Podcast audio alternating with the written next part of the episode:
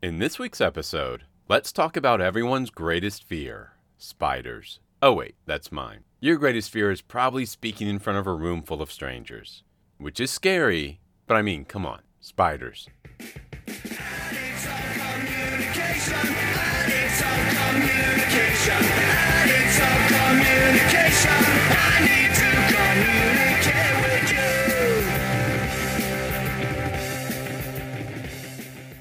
Everyone, and welcome back to season 7 of Communication Junkie. My name is Steve Fuller, and I'm your host. This fall, I decided to do something a little different on this podcast. The entire season has a theme. I'm offering tips on public speaking. So by the end of the season, you should have all of the information you need to deliver an effective speech, whether in person or virtually.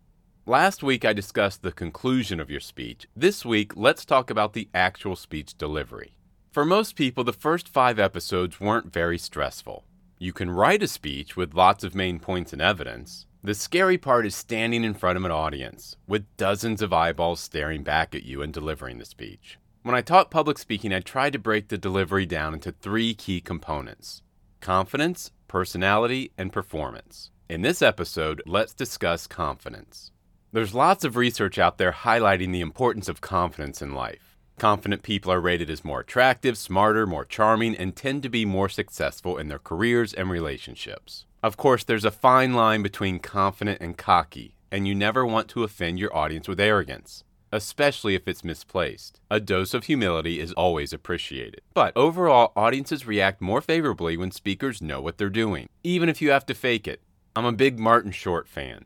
I read his autobiography years ago, and one of my favorite stories was from when he appeared in Three Amigos with Steve Martin and Chevy Chase. Martin and Chase were much bigger stars at the time, and Short said his first day on the movie set was awful. He felt nervous and intimidated. He had a hard time remembering lines. It was a nightmare. Short wrote that he went home that night and made a decision. He was an actor. From that point forward, he would simply act like he belonged. He would pretend like he was a big movie star who deserved to be on screen with Martin and Chase. The next day, he returned to set, but this time he was dripping with confidence. From that point forward, he had no issues, and ultimately developed a lifelong friendship with Steve Martin. That led to Father of the Bride, their two man show on Netflix, and most recently, one of my favorite TV shows, Only Murders in the Building. If you have to, fake it.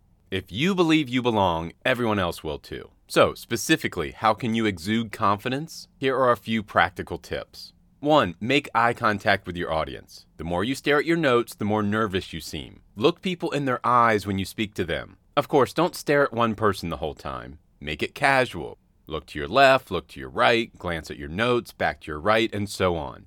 2. Avoid the nervous energy. Keep in mind, most nervous energy leaks out of your hands and feet. Next time you're watching the local news or even an Oscars speech, watch the speaker's hands. Even massive stars like George Clooney fidget with the envelope they're holding. Many speakers often sway or pace. Don't stand there like a mannequin, but make sure your movements are natural. It's okay to walk around and use your hands. I talk with my hands a lot, but I don't do it because I'm nervous. I'm not fidgeting with a piece of paper or playing with my long, beautiful, thick, luxurious hair. My movements are purposeful. My advice is set yourself up for success. For example, don't hold a pen while you speak. I've seen students click their pens a thousand times during a five minute speech. One student stood behind an audiovisual cart and the door wouldn't shut properly. He closed that door over a hundred times during his speech, and each time it made a loud clanking sound. He didn't even realize it was happening because he was so nervous. If he just would have made sure the door was latched before he started speaking, he could have avoided that issue altogether. And the bad grade.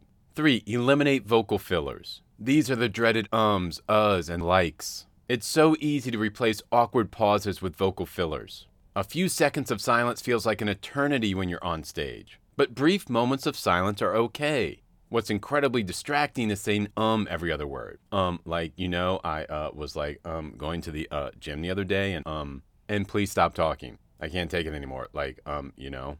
When you feel a vocal filler coming on, just pause quietly instead. It helps you gather your thoughts and is way less distracting for your audience. Lastly, I know many public speaking teachers still enforce dress codes. I never did. All I ever told students was this do whatever you can to feel as confident as humanly possible on that stage. If you feel great while wearing a suit, go for it. If suits make you feel uncomfortable, and let's face it, neckties are the devil's noose, then don't wear one. I never wear ties when I teach, but I do usually wear a dress shirt and sports jacket. I like it. It makes me feel good about myself. Casual, yet sophisticated. I like to look well rested, have a fresh haircut, check my teeth and nose beforehand, do a quick zipper check, and so on. The minute I feel like something is off with my clothes, face, hair, etc., I know I'm in trouble. So get a good night's sleep, eat a healthy breakfast, and empty that bladder. If you feel good, you'll feel confident. And confidence goes a long way in public speaking and life. Okay, that's all for this week. Next week, I'll continue discussing speech delivery, specifically why your personality matters. Special thanks to the band Randy for our theme song. Subscribe to Communication Junkie anywhere podcasts are found. Please rate the show while you're there. Positive ratings do help. Follow me on Twitter at FullSteve and at ComJunk. Please share this episode with friends and family if you found it meaningful. As always, thanks so much for listening. Until next week, be good.